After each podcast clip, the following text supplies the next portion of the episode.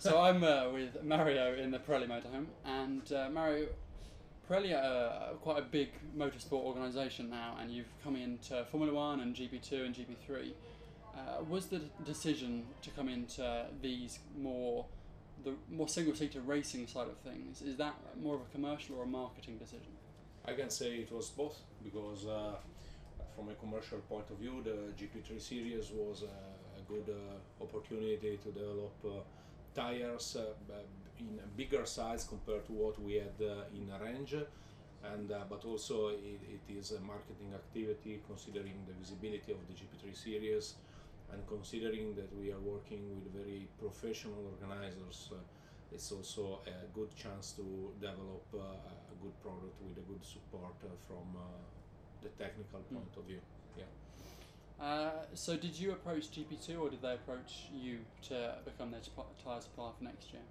it was uh, something that happened uh, in, in a, I can say in a normal way because uh, after they uh, had information that Bridgestone decided to stop at the end of 2010 when the contract expires.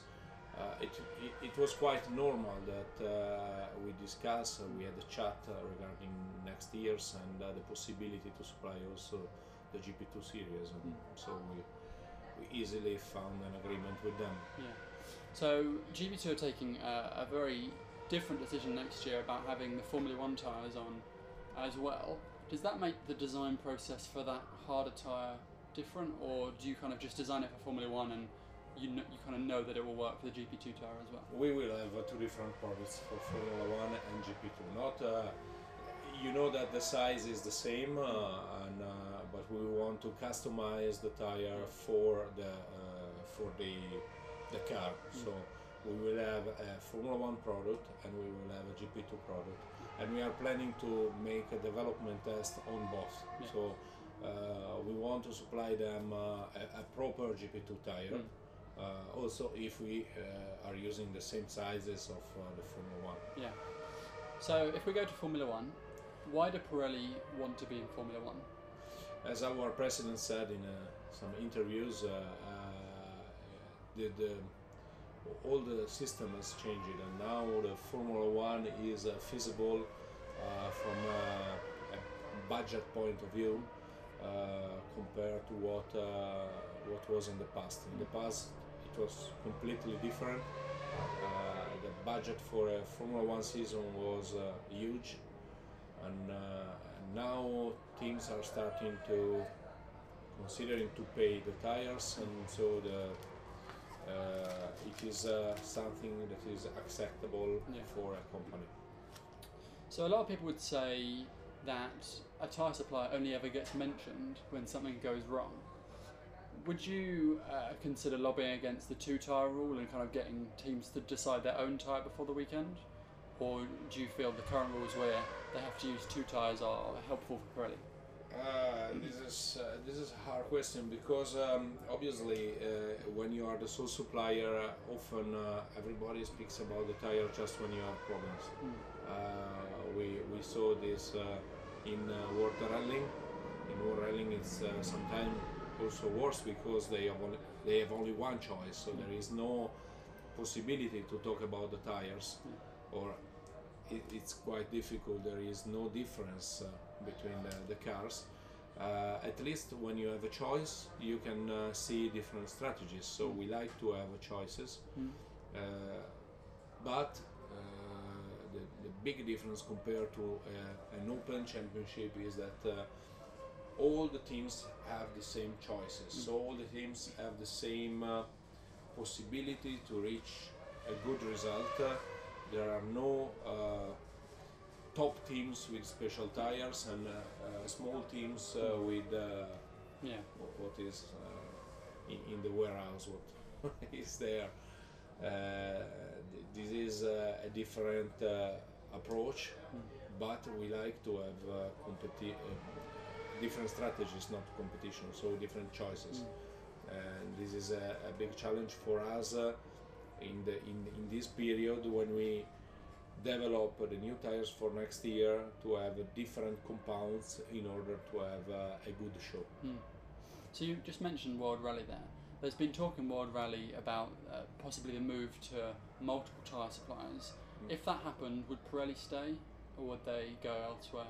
Uh, they already decided uh, this uh, for 2011. There was a World Council uh, a few weeks ago, Mhm. and uh, they decided that for next year, uh, World Rally, World Rally Championship will have um, more, more suppliers.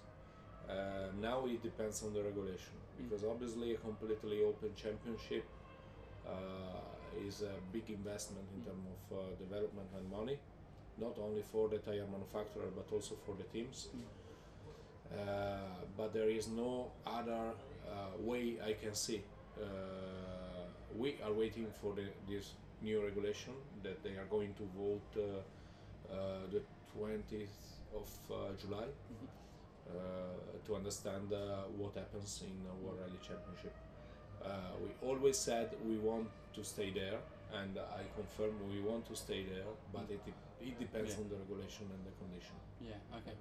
Uh, so, in rallying, you probably have its kind of own academy, as it were. With your increase in the kind of uh, more circuit racing side of things and into the single seater categories as well, is there a possibility that Pirelli might start a racing academy as well? Uh, the reason why we starting a racing academy in rallying, a rally academy, sorry, uh, it is because uh, we saw that in uh, rally uh, it uh, doesn't exist. Uh, I mean, if a young driver want to be involved in uh, World Rally Championship, it's very, very, very difficult. There is no a promotional uh, class like GP3, GP2, and One. So the, the, the ladder to go to, to Formula One is clear. Uh, in rally, it's completely different. And so we decided, uh, together with FIA, to start this uh, project Mm. the Pirelli Star Driver, and uh, I hope that in the future, uh, also if we are not involved, but uh, I hope they can continue this uh, academy and they can develop this idea because it's quite important to have new talents, and we have clear examples of uh, how we can do that, and Yeah. we have also three years experience with the Pirelli Star Driver now, Mm. so they uh, everybody everybody has the uh, elements to continue Mm. this uh, sort of uh, promotional class in, in rallying. Yeah. So, as a whole, why is motorsport still relevant to Pirelli? To be honest, motorsport uh, was always relevant to Pirelli because uh, it's more than 100 years we are involved in motorsport. Motorsport is a part of our DNA, and uh, in our company, we always used the motorsport uh, uh, to, to, to gain uh, know-how and technology uh, for our customer tires, Mhm. passenger car tires, and uh, especially because uh, we are supplying all the let me say, the, the top cars Mhm. uh, in the world. So we needed to have this uh, technology. For sure, Formula One uh, will be another uh, help to this Mm. uh, because the tires are quite different. So I cannot say that uh, the technology you develop in Formula One you can directly use uh, in the normal cars, but for sure we will have a lot of information in, a, in in the top uh, in the pinnacle of uh, the motorsport uh, activity. Uh, so the stress on the tire is very high. The, um, the level of the engineering in Formula One is at the top, and uh, so it, it will be. I'm sure it will be very helpful for our uh, all our production. Mm. The, the quality, the reliability, everything uh, would be improve uh, from a Formula One experience. Thank you very much. You're welcome. Thank you. Thank you.